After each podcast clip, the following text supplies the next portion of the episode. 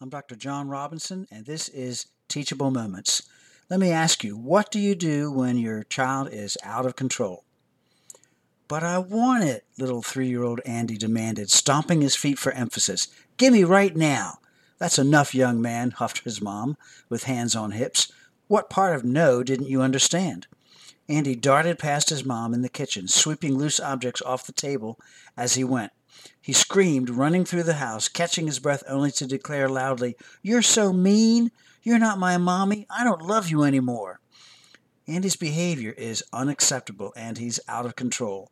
Mom pulled the power and authority card, but this time to no avail. What do you do? Even in the most stable, best of homes and environments, tantrum behavior from children is inevitable. Sometimes it's embarrassing, especially when thrown with company around or in a public place like the supermarket.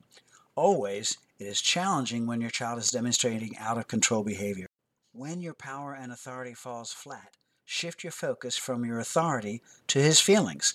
Active listening is the go to tool whenever your child demonstrates an emotional fever. Tantrum behavior counts.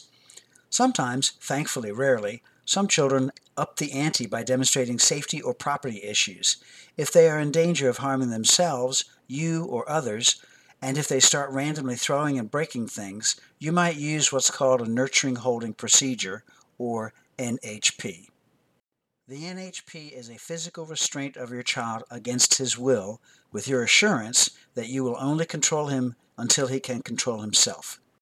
Get ready, kids will resist and attempt to get loose or turn on you by biting, kicking, pinching, and the like.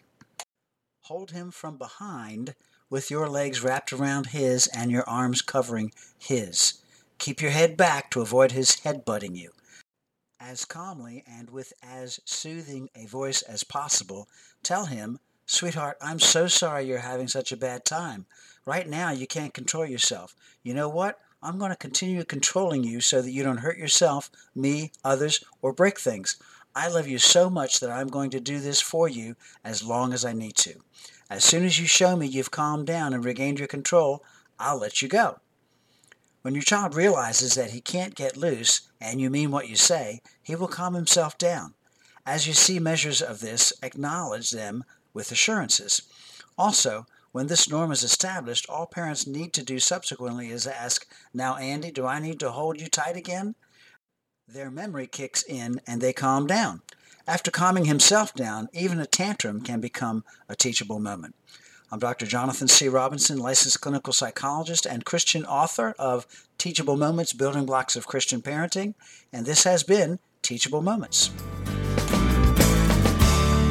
Teachable Moments Building Blocks of Christian Parenting is available online at AmazonBooks.com and in local and national bookstores. More on Dr. Robinson at TMCPINC.com.